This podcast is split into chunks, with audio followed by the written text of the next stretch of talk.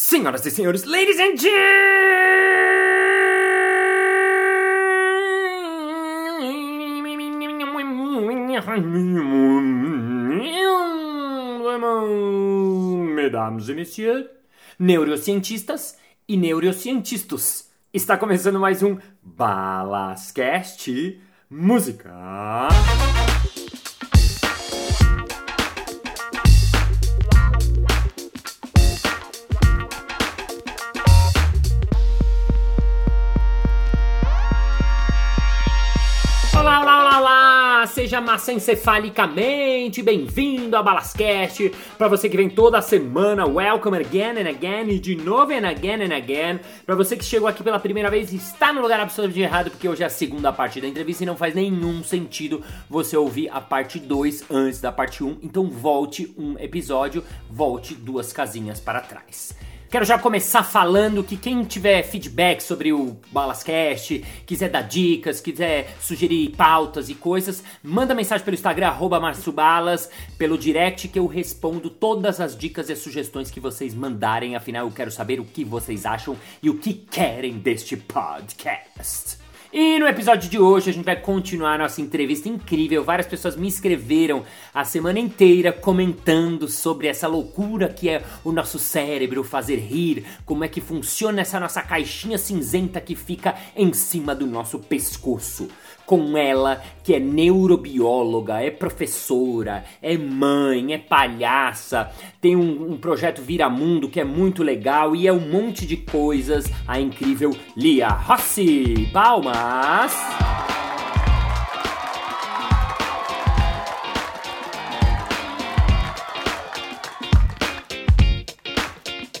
Neurobiologia do riso com Lia Rossi, parte 2.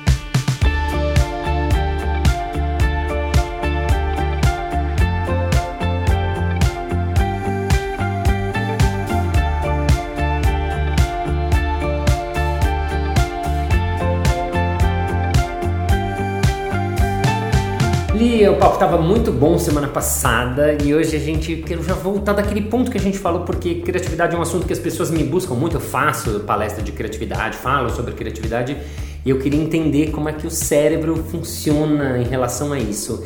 Primeiro, uma coisa que eu falo que a criatividade ela é treinável, quer dizer, é verdade essa coisa de que o cérebro é a plasticidade do cérebro, ele, ele vai ficando mais uh, criativos à medida que a gente treina. Tem fundamento científico? Tem, tem fundamento. A plasticidade é uma grande área de estudo para regeneração de, por exemplo, pessoas que tiveram lesões na medula ou pessoas que tiveram acidente vascular encefálico, que a gente chamava de AVC, agora a gente chama de AVE, uhum. porque é do encéfalo e não só do cérebro, pode ser, né? Então tem uma, uma nomenclatura um pouco mais ampla, porque essas pessoas têm prognósticos ruins e o neurônio acaba se perdendo durante o processo, ou por falta de oxigênio, ou por falta de sangue, mas independente mente do que, do que aconteceu com ele. Ele morre e ele não vai se regenerar. Ele, até existem é, neurônios que se regeneram, mas demora muito tempo. Então, a parte do neurônio, que é o que a gente chama de corpo celular. O corpo celular é onde fica o DNA do neurônio. Então, é quando essa parte, ou melhor, falaria um pouco até além, quando a membrana que reveste a célula se perde, o neurônio morre. Ele morre. E daí fica muito difícil de repor essa célula, porque demora muito tempo, às vezes uma vida toda, para ele fazer uma duplicação e dar origem a duas novas células. Então, o que se fala de. Até existem é, estudos, muitos estudos com célula-tronco, para ver se essas células-tronco, que são células indiferenciadas, poderiam dar origem a neurônio. Tem vários estudos nesse sentido, principalmente com animais, tem alguns estudos clínicos já sendo feitos. A célula tronco é uma célula meio Maria vai com as outras. Então, se você pega uma célula tronco, que é uma célula indiferenciada, e você coloca do lado de células do coração, ela olha do lado e ela fala: Ah, eu quero ser isso. Ah, ela faz igual. É. Se você coloca lá no sangue, ela fala: Ah, eu quero ser sangue agora. Uhum. Então, porque meu filho não... menor com o filho é, mais velho. É, é. Então, assim, é, eu costumo falar que ela é bem boba, assim. Sim. Você coloca ela na corrente sanguínea, de repente ela vai lá no coração que tem e faz uma, um, reparação, um reparo para uma célula cardíaca que morreu por um infarto. Então tem uma perspectiva, eu costumo dizer que é a medicina do futuro mesmo, a medicina molecular, que é essa medicina regenerativa. É uma medicina que vai utilizar muito célula-tronco como base de tratamento. Mas no dia a dia, assim, a pessoa, o que, que ela pode ter de, de mudança de comportamentos para fazer isso sozinha, digamos assim, né? Sem ter tido. Então, nenhum... na verdade, assim, é, a gente até conversou um pouco a esse respeito. Quanto mais você estimular o seu cérebro a fazer coisas diferentes. Ah, legal. Mais ele vai ter novas conexões. Então, na verdade, a gente está falando de conexões entre neurônios e conexões, por exemplo, não precisamos nem ir lá no comportamento, uma coisa mais cognitiva, mas músculo. Se você é sedentário, você para de movimentar determinados músculos, simplesmente não vai ter energia mais para aquilo, não vai mais ter sinapse, ou seja, o neurônio não vai mais fazer conexão com aquele músculo, você não vai mais movimentar o músculo. Se pedirem para você fazer uma determinada contração de algum Fala, não, não consigo fazer isso. Uhum. E se você estimular mentalmente, vamos contrair, vamos contrair, vamos contrair, ele passa a contrair. Uhum. Porque o músculo está lá, o nervo vai chegar lá com terminações nervosas lá e ele vai contrair se você mandar uma informação para aquilo. Então a gente está pensando é, isso do lado bom. Se a gente pensar do lado ruim, tem uma série de doenças autoimunes que são causadas por estresse. Então significa que eu estou hiperestimulando, por exemplo, a tireoide por estresse e ela está falindo. Tireoidite de Hashimoto, uhum. que é uma doença autoimune que acontece em mulheres, principalmente mulheres mais velhas. Agora, por que que a gente quando criança, não sei se estou certo também, né, mas assim faz sinapses, milhões, milhares, milhares, e a gente vai ficando adulto, vai fazendo menos? Porque minha pergunta tem a ver com, com um assunto que me interessa de criatividade. Por que, que a gente era, todo mundo era mega ultra criativo criança e vai crescendo e vai deixando de ser. Porque você virou adulto, Porque né? virou adulto. É, eu, é isso que eu bato de frente. Hum. A gente só é, a gente só é criativo porque a gente é criança, porque falaram pra gente que a gente podia. Eu Sim. penso assim filosoficamente. Sim. Eu posso quando criança, por que, que eu não posso ser, não posso fazer aquilo adulto? Você pode. Quanto mais você estimular o seu cérebro, vamos imaginar uma criança que nunca parou de ter criatividade ou tá tudo bem. Tá tudo bem, ela vai ficar Existe, obviamente, uma senilidade, um envelhecimento das células, um envelhecimento dos organismos. E existe um jeito de você barrar isso fazendo coisas que você faria como se você tivesse como, como se você tivesse 20 anos. Uhum. Então eu acho que é mais comportamental e mais so cultural, talvez social, a gente parar de fazer coisas. É, né? É que eu acho que a gente vai entrando nos padrões sociais, vai entrando nessas regras e vai, e vai deixando de acreditar que pode, porque né, você dá aula também. Eu vejo isso no, nos cursos, né? A pessoa no começo, ela, ai, mas eu não consigo, ai, mas eu não sei. Até queria lembrei que um exemplo que você deu de uma moça que você fez subir, não queria subir, você tinha algum exercício que é, você faz? Tem, que que então, na verdade, as pessoas têm pré-conceitos sobre uma série de coisas. Ah, não, eu não posso isso, não, eu não faço isso, não, eu tenho medo disso. Vamos supor que a pessoa tenha passado um trauma mesmo. Ah, uhum. caiu, do, caiu da árvore, ficou com medo de altura. Uhum. Então tem, a gente consegue fazer a dessensibilização desse trauma. Como? Submetendo aquela pessoa novamente àquela situação. Ah, na mesma situação. Né? Na mes ou na, não na mesma, mas uma situação, uma situação parecida. parecida. E lá no circo é muito comum, as pessoas falam, não, não vou fazer isso porque eu tenho medo de altura. E eu vou falando com as pessoas a ponto de elas subirem. Daí elas estão lá em cima no trapézio, por exemplo, falando, e agora? Agora eu tenho que. Então, ah, isso você falou que, que a, menina, a menina subiu, a ela, menina não queria, subiu, ela não ela queria subir. É, ela queria, ficou... mas eu não obriguei também. Só que, ah, sobe, é legal, subiu. Daí quando uhum. ela subiu, ela olhava para mim de lá de cima com um pouco de raiva até assim, agora que eu tô aqui. Eu falei, bom, agora você tem que descer, né? Já subiu. Agora que você tá sentadinha aí, fica em pé. Ela, não, ficou. Uhum, ficou. Daí ficou. E foi, e foi se, se autodesafiando. Sim. Porque o autodesafio é o que sai, sai, tira a gente da estagnação. E ela não conseguia descer. Daí ela, ela não conseguia descer. daí, daí ela desceu do jeito certo, porque tem, tem um jeito certo de subir e tem um jeito certo de descer. Daí ela desceu. Quando ela desceu, eu falei, agora eu vou apanhar. Porque uhum. ela tinha um olhar de raiva para mim. E ela estatelou no chão. E começou a chorar profundamente. Uau. Eu fiquei lá observando, porque eu tinha estimulado tudo aquilo. E daí, quando ela levantou, ela me abraçou, ela falou que ela era outra pessoa. Essa mesma menina, um dia eu encontrei com ela, não sei aonde. Ela fez assim: Eu nunca mais fui a mesma. Eu já mato barata. Uau. Eu tô tirando carta e eu briguei com meu. Eu já terminei com meu namorado. Eu falei, nossa, nossa mas era bom o seu? Não, meu namoro, meu namoro era horrível. Eu falei, então foi bom, né? Nossa. Então foi uma outra trilha que foi feita. Sim. De uma maneira ou de outra, sob uma situação de estresse, ela conseguiu levar aquilo para fora do circo. Porque eu costumo falar assim: uma coisa é a gente brincar, outra coisa é a gente, a partir daquela brincadeira, a gente elaborar os nossos sentimentos, as nossas emoções mediante, mediante aquele, aquela situação e mudar de comportamento lá fora. Sim. A grande sacada é quando a gente atravessa a porta do circo. Uhum. Para fora. Pra fora. Né? É para dentro, é legal, porque lá ele pode ser o que ele quiser, mas para fora que é. Eu acho que são elas mesmo. Então, isso é a base do, do que a gente fala no curso de pós-graduação, que é treinamento vivencial. Eu treino, eu sinto, eu elaboro, a ficha cai, eu mudo o comportamento. Sim, esse é o objetivo lá na frente, mudar o comportamento. É, que é, né? E o treino é a partir do lúdico, da brincadeira, é, brincadeira. dos jogos. A nem sabe o que está acontecendo com ela, mas a gente sabe. Eu, uhum. falo, eu costumo falar que a gente brinca sério. Sim, né? Por Porque isso... as pessoas não brincam mais. Uhum. As pessoas não brincam mais. As pessoas não se. E eu vejo lá no circo também. Ah, não, não vou fazer aula, sabe por quê? Eu já tenho 35 anos. Ou, ai não, eu já meu corpo não permite. Ou então a gente vai colocando obstáculos também pra gente não ir. A não gente... é fácil sair da zona de conforto. E a gente acaba acreditando nisso. Acredita. E se você fala, o seu cérebro acredita. Você falou que teve um aluno que falou, é, ah, teu problema no pé, eu tava com uma coisa é, no pé. Foi Como um menino, é, um menino que a gente é, era um treinamento de um grupo de jovens e o menino a gente percebeu que o menino não estava muito afim de fazer. Então, no, na primeira, no primeiro salto do Trump, ele machucou o pé. Sim. E ficou lá com gelinho, mas não estava machucado o pé. Assim, nada.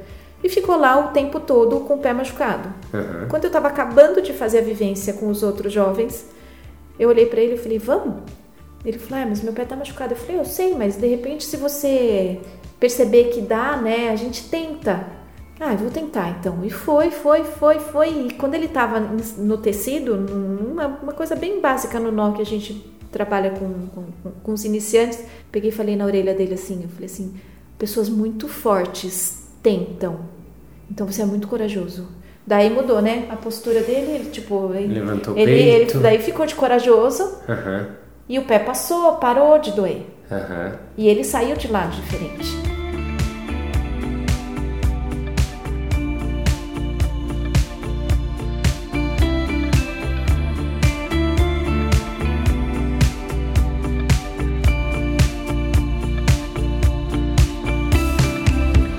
Eu dava aula para mulheres mais velhas, eu sou bem velha, por isso que eu posso falar isso, né?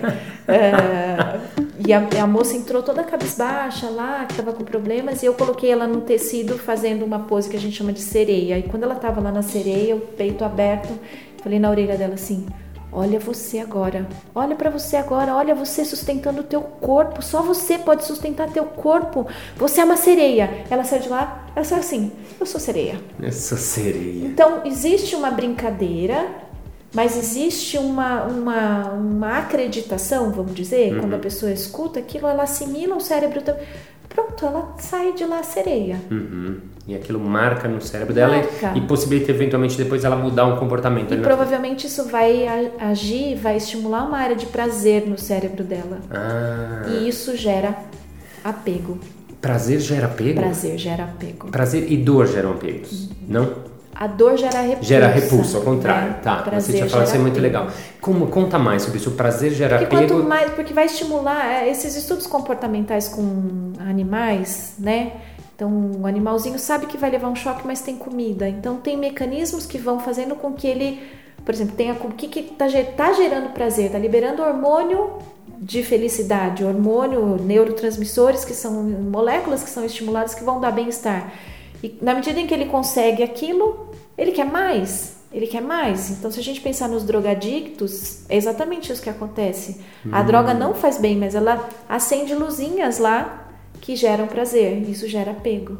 Ah, e não por isso que ele se apega e não consegue sair, porque é. tem uma coisa de prazer forte, ele é. quer voltar de novo naquilo. Isso desde os animais, né? Se a gente pensar nos animais que não racionalizam, né? Os não, não humanos, é, é sobrevivência, é alimentação, é reprodução e dor, afasta da dor. E o inverso, então, da dor, a dor gera Sim, repulsa. repulsa. Se a gente for lá para Admirável Mundo Novo, ah, é, como, como que é aquela é cena? Um livro de muitos anos atrás que as pessoas eram todas feitas em laboratórios e não tinha emoção. E para que as pessoas não se emocionassem, os bebês eram colocados frente aos livros e às flores.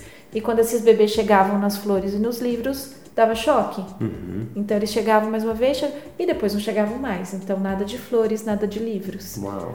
Isso no cérebro é, é verdadeiro é, mesmo. Porque ninguém vai querer. Você não quer ir de novo naquela. De novo no lugar, né? Então são áreas diferentes do cérebro, do cérebro desse sistema límbico que são acionadas. Então pessoas que vêm de famílias mais rígidas e que têm essa coisa mais forte da, da, da, da rigidez, elas tendem a rir menos. Mas isso, como você está falando, isso também é, é, comportamento, isso vai mudando. E o inverso também é verdade, assim, um lugar que tem mais liberação, é, que é mais liberal, ou, sei lá, países, ou sei lá, universos, ou meios, ou sei lá, o meio acadêmico que é mais sério, mais formal tem relação então com isso no sentido de que assim se eu não posso rir muito eu vou começar a não, não rir muito ou se eu levo uma bronca né eu lembrei disso ah, tá, tá rindo aí menino para de rir que esse negócio é sério a gente vai assimilando isso no cérebro e isso vai virando verdade é, tem a ver isso quando você me pergunta, vem duas coisas na minha cabeça, assim. Primeiro, os compromissos que a gente assume com a humanidade, do que pode e do que não pode. Então, a gente vai indo com base no que falaram para você que era bom, bonitinho, e do que falaram para você que era feio. Se eu vou para o meu lado ainda como mulher, tem coisas que são mais feias ainda que a gente não pode fazer. Uhum. Então, mulher não pode fazer um monte de coisa, não pode fazer nada, na verdade, sim, né? Sim. Então, são compromissos que em algum momento alguém falou pra gente isso ficou memória, ficou lá em algum lugar e ficou registrado e a gente tem comportamentos que a gente expressa comportamentos que falam, meu, por que, que eu faço isso? E daí as pessoas, não entendo nada disso, mas as pessoas vão para terapias de constelação familiar ou coisa, regressão para entender, ou para terapia, para entender por que, que agem daquele jeito ou do, de outro jeito. Então vamos fazer uma, uma, uma, analogia com a célula tronco? A gente acaba sendo uma célula tronco quando a gente nasce e está naquele meio de família. Está uhum. Tá naquele meio de. Eu costumo falar que. A gente até conversou isso aquele dia. Todas as células têm o mesmo DNA. Todas as células do nosso corpo. Nós temos quando foi feito o projeto Genoma, foi feito o projeto Genoma humano de todas as células. Mas tem células que são osso, fazem osso, tem células que fazem músculo, tem células que carregam oxigênio, tem... mas todos eles têm o mesmo DNA. O que acontece é que tem genes ligados e desligados em algumas células. E quem liga e desliga os genes em determinadas células é o ambiente que ela vive. Uhum. Quer seja o citoplasma dela, ou seja, quem está banhando aquele DNA, ou a vizinha dela. Então, quando você me pergunta isso, eu, eu gosto muito de fazer essa, essa analogia de que nós somos também genomas, todos, todos nós temos a mesma condição como seres humanos. Mas se puserem você numa família ou numa sociedade, ou você vai ser aquilo porque o seu citoplasma está ativando e desativando genes em você. Não sei se é uma viagem sim, muito grande, sim, mas eu sim. penso que é isso uma, uma lógica. Como eu trabalhei muito tempo com célula-tronco, faz muito sentido eu fazer essas analogias com a gente. Assim, seres, eu, gosto, eu gosto muito de comparar o ser humano com uma célula, é, é uma outra viagem, né? Uhum. Mas eu, eu entendo muito que a expressão, o que a gente é, é de acordo com o citoplasma da gente, se a gente fosse pensar. Quando eu estou dando aula para medicina, eu tenho genes ligados para medicina. Quando eu estou dando aula de circo, eu tenho outros. Quando eu eu sou o mesmo genoma, então eu me comporto de maneira diferente de acordo com o conteúdo que eu tenho para falar ou não. Uhum. Se a gente pensar evolutiva, assim, a gente crescendo numa sociedade, o, o, tempo todo o citoplasma foi bloqueando de não faz isso, faz isso, faz. Eu tenho uma história de vida bem assim, tudo que eu faço hoje não podia ter feito, não uhum. poderia ter feito, sabe? Uhum. Socialmente falando. E isso vai bagunçando um pouco as vizinhas, as células vizinhas. Porque você vai fazendo coisa e fala, nossa, como ela teve coragem. O ser humano quer ser aceito, né? Tem, tem uma coisa do pertencer muito forte. Então a gente precisa pertencer. E se eu preciso pertencer a esse ambiente não dando risada, eu não vou dar risada.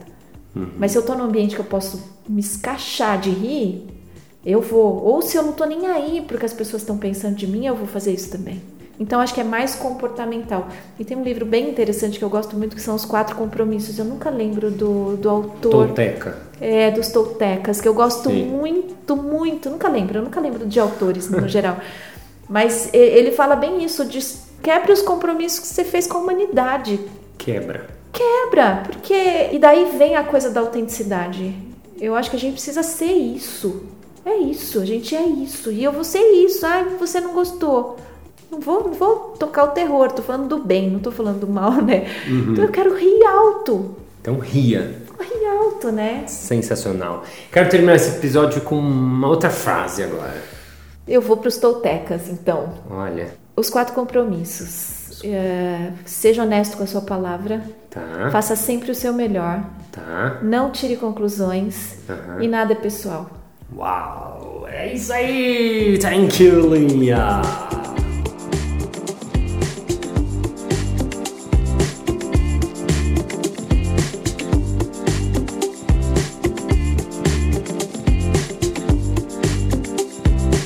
Muito bem, muito bem. Chegamos ao final de mais um episódio. Ah!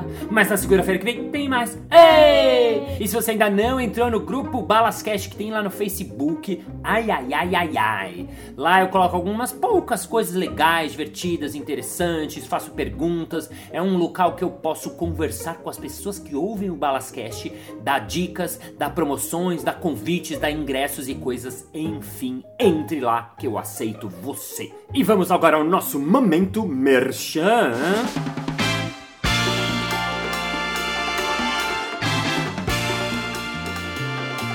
Balas, eu queria muito assistir um show de improviso para entender essas técnicas aí que vocês fazem. Aonde é que eu vejo, hein? É fácil! Todas as quartas-feiras tem a noite de improviso há sete anos aqui no Comedians Club em São Paulo. É só você vir Chega Mais, arroba Comedians Club pra saber mais aí. Thank you for your attention, for your brain, for your heart, for everything is a five because you know how particular was a Saxebalin and Tumor Monica. We are very proud of the negotiation because the heart is feeling, feeling heart has its emotion, and what is a couple and see you next Monday. Bye bye.